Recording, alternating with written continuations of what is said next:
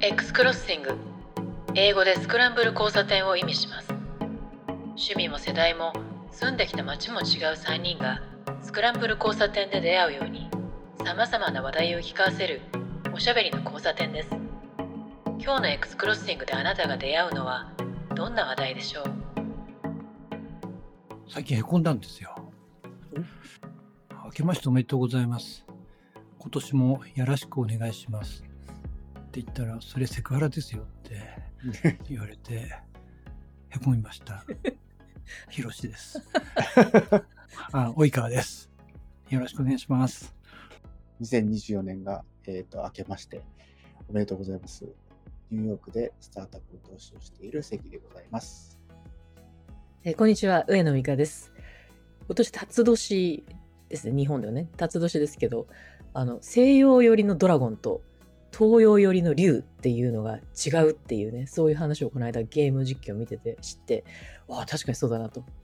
思って、いろんな違いがあるな。ちなみに私は東洋寄りの竜が好きです。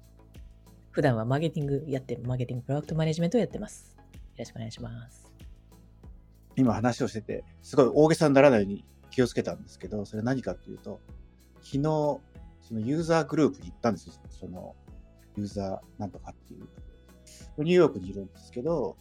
日本語ネイティブスピーカーであること、条件がついて、きっと、なんかガジェットとか、ウェアラブルとか、なんかそういうので、日本語のユーザーインターフェースもあって、それをチェックしてほしいとかいうフォーカスグループみたいなことなのかな、もしくは日本語で言うとグループインタビューみたいなやつと思って行ったんですよ。そしたらですね、全く違って、まあ、スマホで、スマホでか、まあ、基本的に言われてるように、えー表情を作ったり、喋ったりしてくださいっていう内容なんですけど、10秒間笑ってくださいとか、ここにいる少女が悲しい顔してるんだけど、それを彼女になりきって悲しいという表現を20秒間してくださいとか、でまあ、なで何をするのかっていうと、それをずっと撮ってるんですけど、顔の表情の写真、ビデオと、それから多分、デプスだからなんだあれ、えっ、と、だから顔の凹凸とか、要するに表情、うん、奥奥行きですね。そういうのを撮ってるっぽくて、で、おそらく画像、要するに言語ごとに、こう、笑った時の表情の出し方とか、喋ってる言葉によって、筋肉の使い方が違うじゃないですか、ききっと。で、それをひたすら撮ってる。だから僕2時間なんですけど、2時間ずっとひたすら、これやってください、これやってくださいってずっとやらされて、それずっと全部撮られたんですよ。で、それ、えっ、とカ、メラで自分を見ながらずっとやるんですね。で、最初キャリブレーションとかして、ちゃんと自分の位置に合わせて、で、顔、あの、頭の位置をず動かさないように表情だけ変えてください。少し大げさに笑ってくださいとか、叫びながら何とかを言ってくださいとか、ここに書いたことを喋ってくださいとか、まあ、そういうのを2時間やってですね、すんごい疲れたんですね。やっぱ顔とかの表情とかそんなに使わないじゃないですか、普段そこまでって。って言われてるように、はい、やって、なんか、いや、これダメだからもう一回やり直しとか、何回もやらされたりとかして、っていうのをやってですね、ああ、こうやってデータを取って、それこそ、えー覚えさせるんだなって思って、だからよく日本の韓国でグループインタビューみたいなやつをやって、あの、新しいの、新しい機械とかを見て、まあもあるから話話せないけど、なんかそういうのを、あの、見れたら面白いなと思ったんですけど、単なるフェイスエクスプレッションの、なんだろう、2時間労働でしたみたいな、そういう、そういう話なんですけど、教師データですね。2時間ぶっ続けはなかなかないですね。まあ2時間ぶっ続けじゃないですけけど、まあでも基本的に2時間ちょいあコース長いですねされて、ど。へで、それやってるとこう、結構大げさにやってくださいとか言うと、その顔の表情を作るときに見てると、左右対称じゃない時と左左右対称の時があるんですね。やっぱりその表情の出し方によって。だからこれって左右対称じゃない時って結構歪んだ感じになって、それこそ俳優さんとかやってるの見ると、それってすごい違和感になることが多いと思うんですけど、だからやっぱりなかなかそれを、あの、言われてできないもんなんだなとか、いうのはちょっと、ポッドキャスティングしててずっとこう喋ってて自分の声を聞くっていうのにだんだん慣れてくるじゃないですか。でもやっぱりその自分の極端なその表情をひたすら見させられながら、違います、違います、もう一回とか言われてるっていうのは 結構な重労働で、あの、すごい久しぶりに夜もう9時ぐらいに、あの、聖子に突き当てて寝る、寝たっていう、そういう、そういう状況でしたね。へえ。顔動かしてるだけでも疲れるんだ。違うって判断はどうしてできるんですかね？わかんない。なんか多分ね、その、ディレクションは全部英語で来るんですよ。だから要するにアメリカ人がいて、で次はこういう、あの、気持ちでこういうの喋ってくださいって言われるんだけど、やっぱりパッとすぐにできないんですね。だっていきなり言われて、えっ、と、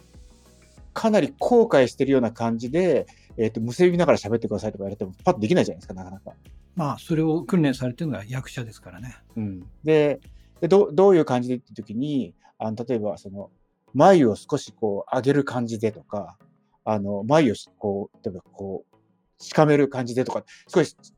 言われて、それで笑ってみてとか言われて、はははって笑うと、そうじゃなくてもう少し大げさにここのとこ上げてみたいな、普通の人に言われるんですけど、で、やるとまあできるんですけど、大体すごいこう、大げさにならなきゃいけなくて、そう、やっぱりそうすると不自然なデータになると思うんで、それで得られた教師データは何に使うんでしょうね？そうただね、その、きっかけにすごいなるんですよ。要するに、笑ってくださいとか言われても、結構いきなり笑えないじゃないですか。でもなんか、こんな感じで喋ってみてって言われると、その人が言ってくれた通りにはやらないんだけど、そそれをきっかけに、あ、こうじゃなくてこうだってわかるんで、なんとかを少しやって、ちょっとその大げさにやってくださいって言われてやって、やってるとき、や、ややり始めた瞬間に、あ、ちょっと違うけど、あ、こんな感じって言ったら、あ、それそれみたいな感じで言われるっていうのがあって、ただ、いろんな、防音の部屋じゃなくて、いろんな、隣の部屋とかでいろんな国のやつがやって、隣の人はスペイン語でやってたんですけど、あの、だんだんこう、近くなってきたり、その、大声で笑ってくださいとか、泣いてくださいとか、いろんなやつがあるから、偶然、次と、一回やって次との間とかに、向こうの方でなんかスペイン語とかですっごいなんか、あの、バカ笑いしてるとか来ると、こっちも笑っちゃうみたいなのもあったりとかして、なんか、それはでももしかしたらあれかもしれないですね。本当の、まあ、何の用とかって聞いてないのかもしれない。聞いてても言えない、NDA で言えないのかもしれないんですけれども、想像するに、なんかその自然な人間の、まあ、もし僕だとしたら、自然な人間の教師データとして使うならば、やっぱりそういった指示において、ある種、恣意的に表情を作るものってのは必ずしも自然な状態じゃなく、普段の人間のコミュニケーションのところの教師データとしては使えないと思うんですよ。うん。ただ何に使えるかっていうと、やっぱりアニメだとか派手なアクションを求められるもの。要は、例えば今の言うならば、いわゆる西洋人の方が東洋人に期待するリアクションを作るための。だから、例えばやっぱりハリウッド的な日本映画、日本、日本人をフィーチャーした映画って日本人からするとすごい違和感があったし、もしかして今でもあるかもしれないんだけども、でもそれがアメリカ人や西洋人が求めるものだとしたら、そういうような振る舞いをすることが役者に期待されるじゃないですか。というような形で、例えばアバターだったり、アニメーションだったりっていうところで、AI が自動的にあるキャラクターの表情を作るときの、それの元にされるっていう可能性はあるんじゃないかとは思いました。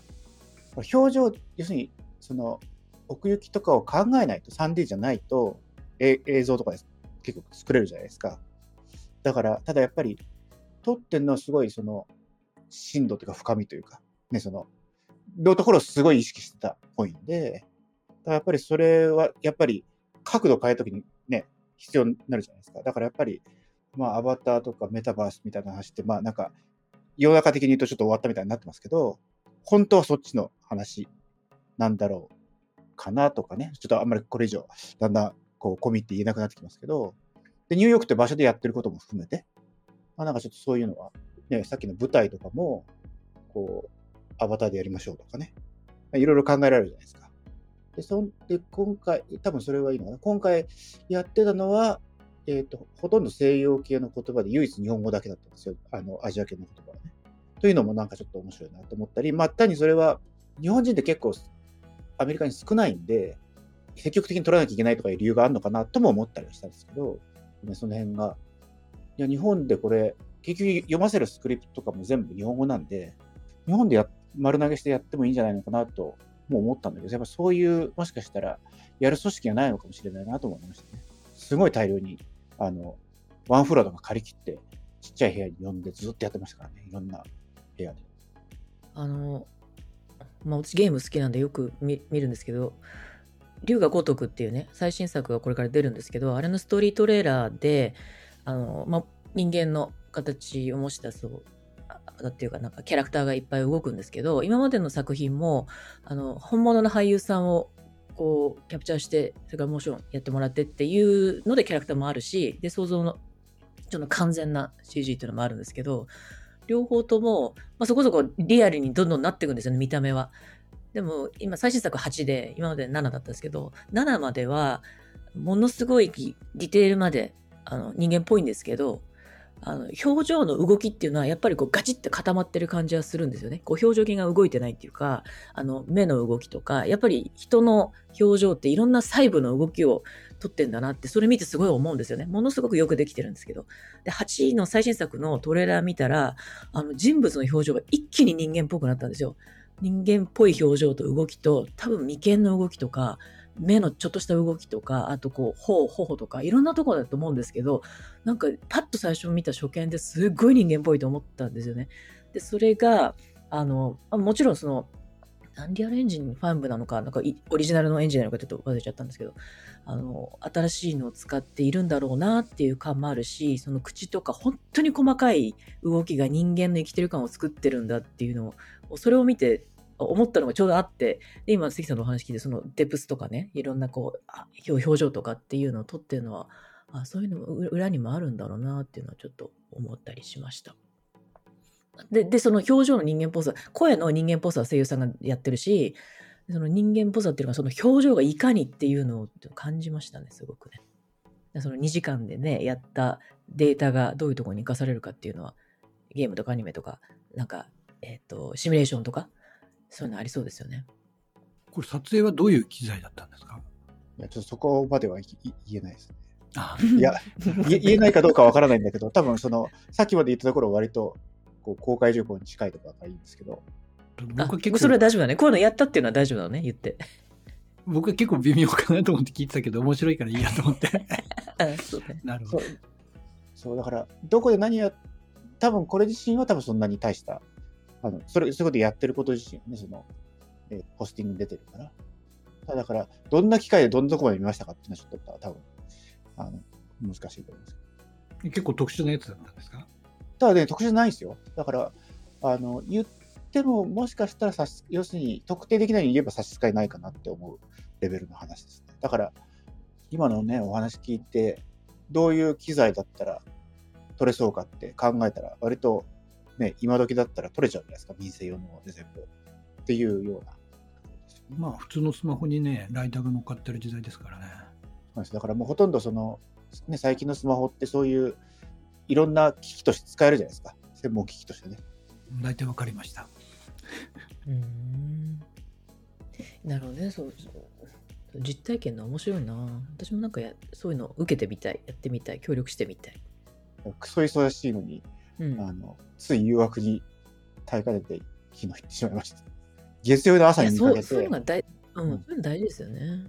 翌日にあって。僕もなんか明らかに、その、なんだろう、まあ、そのユーザーインタビューみたいなやつもそうだし、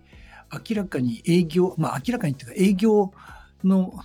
こう電話とかメールとかってあるじゃないですか。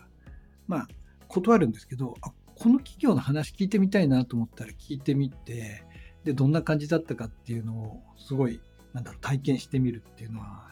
やることありますね。まあ、そのか、その回があったじゃないですか、昔。確か、ありましたね。すっかり忘れていた。ね、その定期、定期サブスクリプションを解約する話と、あとは、えっ、ー、と、ネットプロモーション、プロモータースコアの話は、もしかしたら同じ回だったかもしれないですね。どうでしたっけ？僕も何話したかは忘れてました。そっかそっか。私と関さんあれ見るからね。復習というか。うん、ここまで出していいんだっけみたいなね、考えますからね。うん、そうですね。そう。見出し、一応ね、その、そういう企業名は見出しに来ないようにとか一応考えてますけどね。ああ。出していいやつはタイトルにあるとね、おって思うのもあるけど、出さない方がいいものもありますね。タイトル付けっていうのはね、すごく大変、大変とか、めちゃくちゃ重要ですけど、すごい時間かかりますよね。本当関さんサクッとやる、やるけど。あれめちゃめちゃすごいと思う。なんか記事にしても、YouTube にしても、いろんなものってやっぱりこう、最初の初見で人のアテンションを引くっていうのあるじゃないですか。あの、サムネイルだったら画像とかだし、そこに入っている、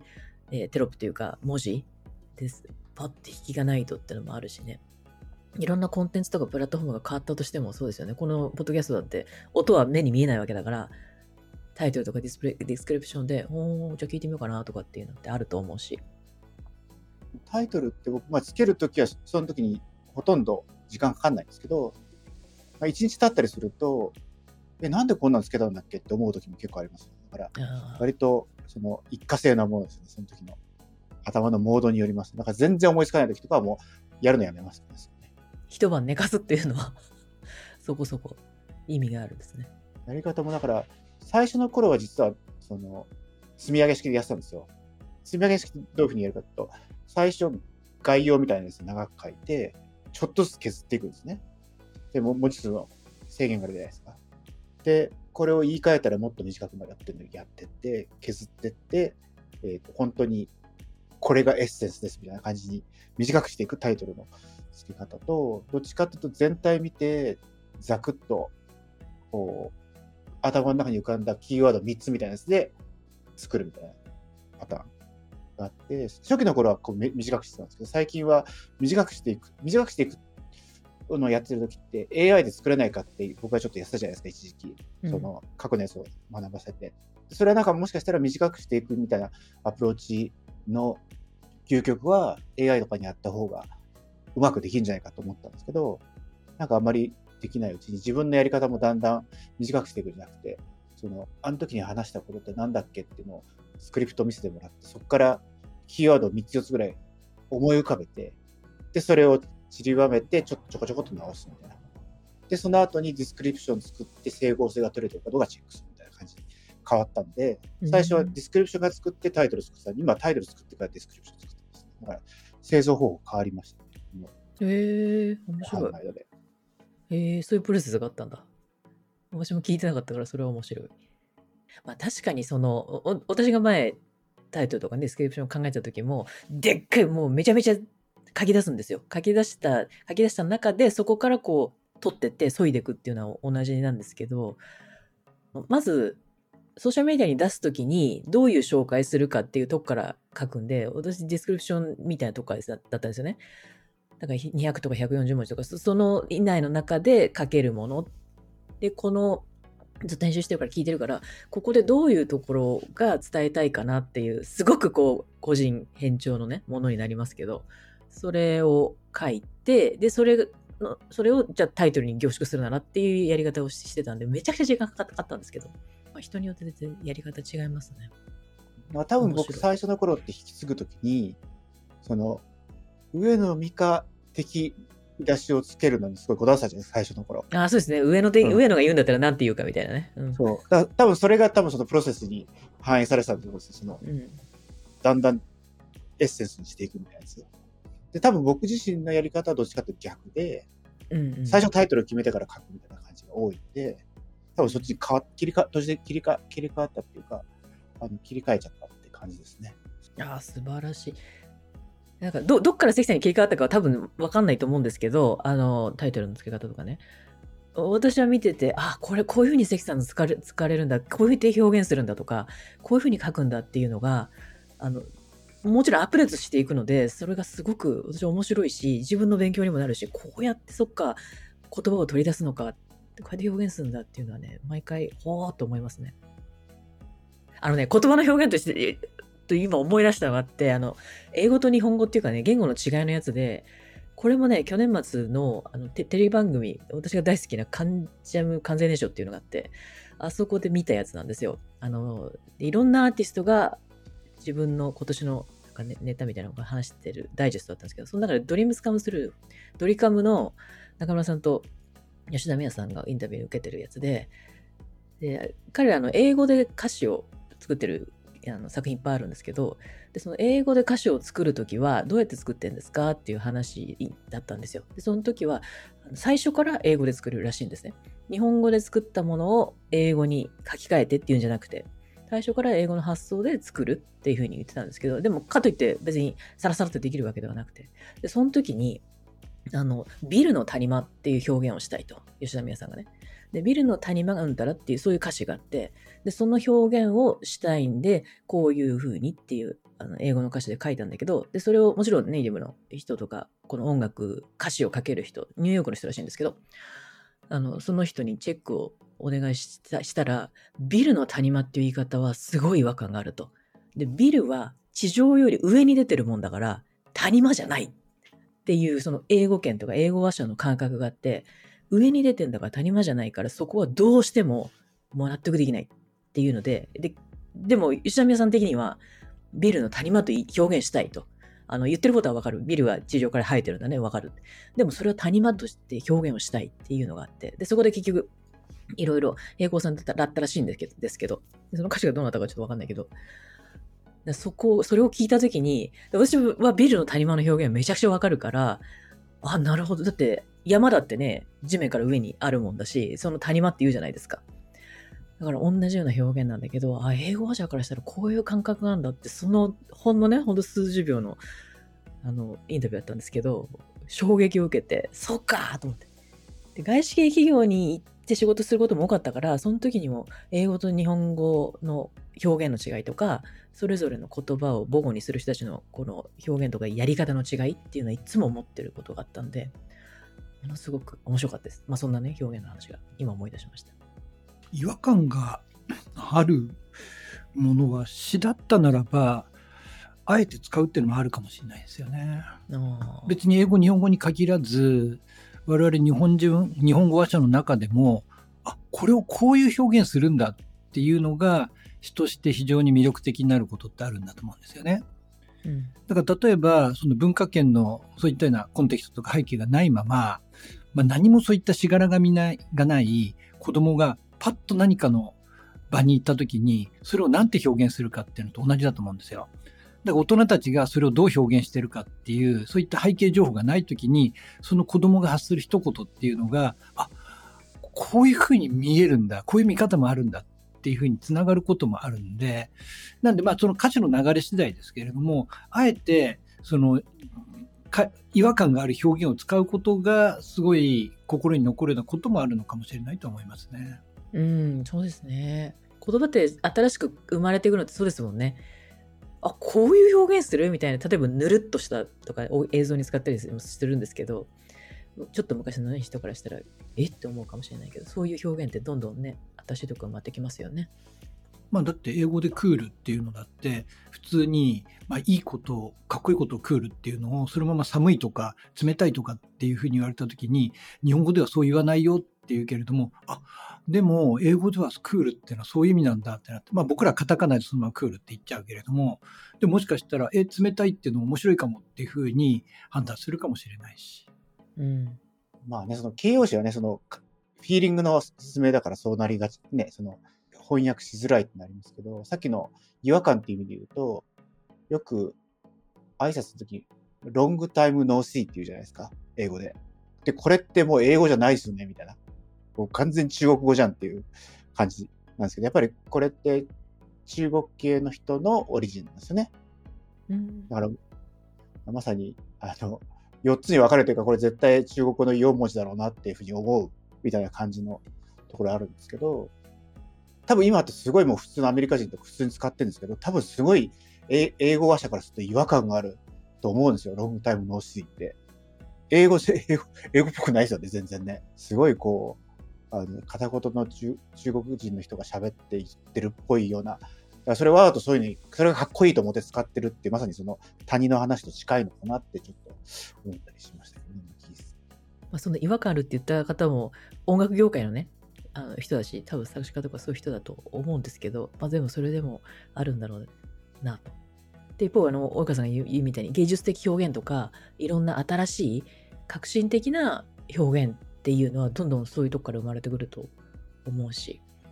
それは言語に限らず、自分が母語の言語で考えてみても、そうだよな、こうこういう新しい言い方ってないかなとか、自分がこう感じてることをどうやったら伝えられるだろうっていうのって、どんどん変わっていくんだろうなと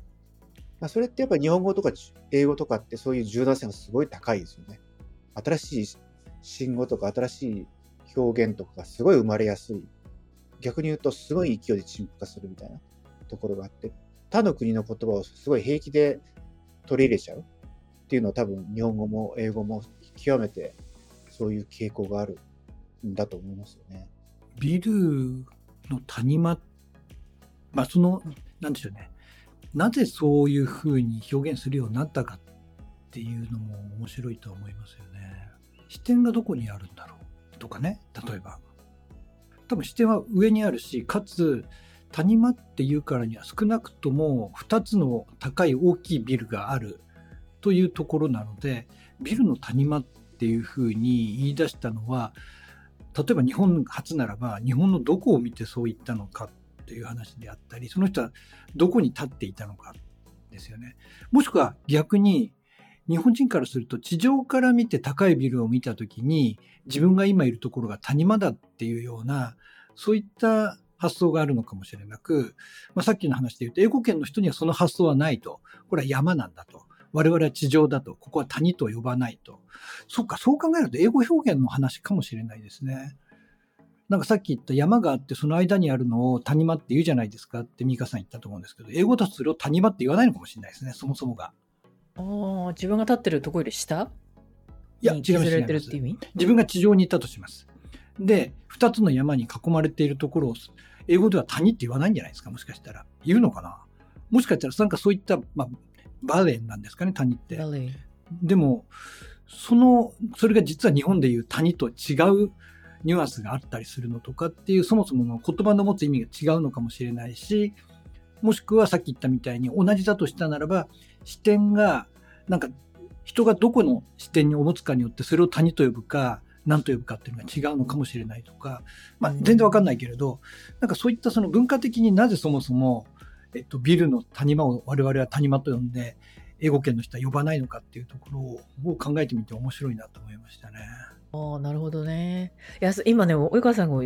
話してる時も、ビルの谷間って確かに自分の中でどうか捉えてるだろうと思ったら、あの、浮かんでる絵はあるんですよ。ちょっとした夕暮れで、あの、左右にでっかいこの待っての高速、高層ビルがあって、ちょっと寂しげな感じなんだけど、自分がそこの中にいてこう見上げてる感じ、私視点下だったんですよ。いう感じで捉えてて、で、もう一個は、あの、明るい日中なんですけど、自分がビルにこう360度囲まれてて、その周りに山があって自分がこの中にこう、あの沈んでるというか、ここに、えー、覆いかぶされそうなビルがいっぱいあってって、そういう感覚もあったんですけど、まあ、一番最初に浮かんでたのは、夕暮れのビルの中のとこにこう見上げてる感じで、めちゃくちゃでっかいビルがあるっていう感じだったんで、なるほど人によってやっぱ感覚違いますね、確かにね。もうビルの谷間っていう言葉が日本語では自然に受け入れられるようになったとしても、そこで浮かぶ風景が違うっていうのは面白いですね。うん僕は完全に視点上にあったんですよ。上にあったんですね。うん、なんで山によく登ってるからですよ、きっと。いや、違います、その前から。違いますかね。で、僕はなんか、その、昔サンシャイン60っていうところに勤めてて、まあ、34階とか5階に行ったんですけれども、まあ、その会社は54階とか55階っていう、まあ、ほぼトップのところにもフロア持ってたんですよ。で、そこからこう下を見たりするときに、まあ、人々が虫けらのようだと思いながらこう仕事してたわけですけど、冗談です、冗談です、冗談です。でもまあ、なんかその上から見て下を見たときに、あ、これ谷間だなっていう感じがあり、今でもやっぱり高層ビル、特に高層ビル街に行ったときに、そのビルとビルの間なんで下が谷間だなっていうような、なんかそういう風景を私は思い出したんですね。で、下にいるときにそこを谷間だっていう意識はあまりなかったんですよ。なので、もしかしたらやっぱり上と下の視点があるのかなと思ったんだけども、まあ、美香さんの今の説明で、これは日本人の間でも視点は全然違うなっていうのが分かって面白かったですね。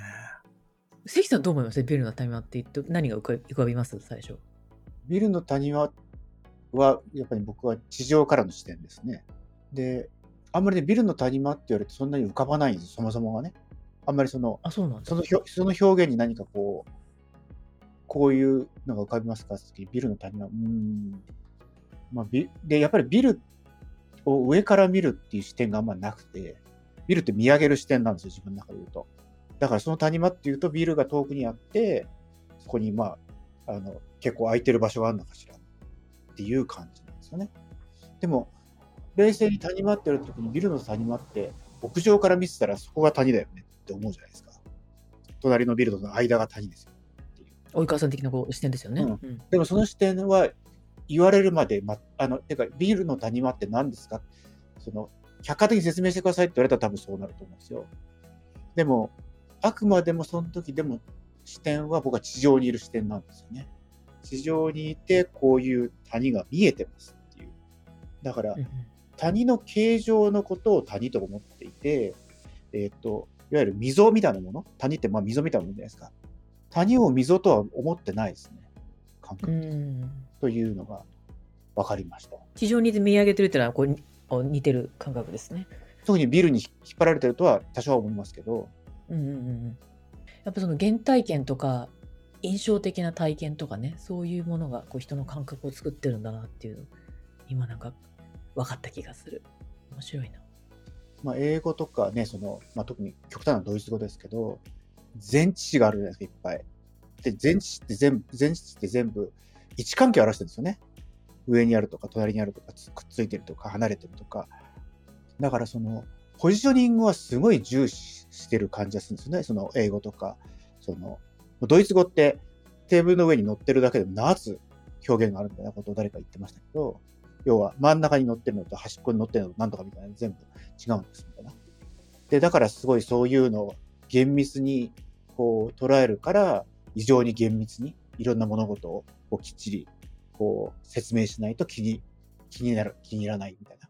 そういうところがあるんですよみたいなことを昔言われたことがあって、僕はドイツ語やってないと知らないんですけど、まあそんな話をしていて、確かに英語でもやっぱりなんでここはオンなんですかとか、インなんですかとかっていうのは、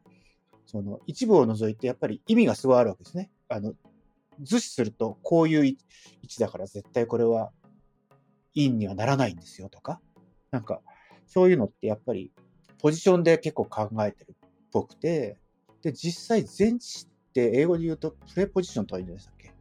だからまさにポジションを表す言葉なんですよね。相対的な位置を表す言葉だから、だその時にやっぱり物がどこに置いてあるんですか？それは上に向かってるんですか？下に向かってるんですか？横に向かってるんですか？っていうのは結構厳密にその英語話者の頭の中では意識があってそれがずれてると気持ち悪いっていうのは多分あるんだろうなとは思いましたね。そういう話をちょっと聞いて。大変面白いですね。いろんな国の人に聞いてみたいですね。このビルの谷間。表現とかね。ドドリガムのそれどの歌なのか分かんないけどそそれ例に出して全部日本語のバイリンガルの人に聞かないとなかなかねその翻訳の時点で分かんなくなっちゃう説明するときにさっきの話なんですけどねノンテノンネイティブの感覚で説明してそれに合わせた face expression は使えないですねって話と一緒で、バイリンガルの人はどう思うかっていうのはちょっとあるかもしれないですね。調べてたら。こう英ね、英語っていうかその、英語系のやつと、まあ、東アジア系って、主体客体の見方も結構違うじゃないですか。その、住所の表記とか、年号の表記とかも、英語とか西洋の方がって割と、オブジェクトから始まってだんだん引いていくみたいな感じ。で、東アジア系のやつって、まず全体像からいって、それをだんだんこう狭めていくみたいな。だからなんかそれ、そういうこと一つとっても、そういう表現によった形での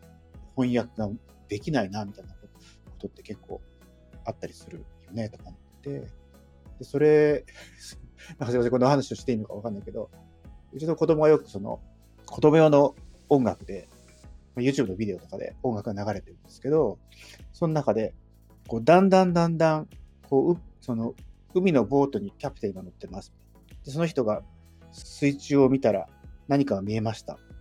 海中の中に木がありました。木の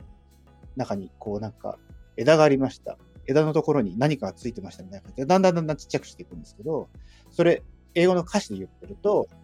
最初に物を言ってだんだんだんだん引いていくわけですか？そうですね。だんだんだんだん引いていくんですね。うんだからそこに、えっ、と、じゃあ飲みがいました。で飲み、飲みは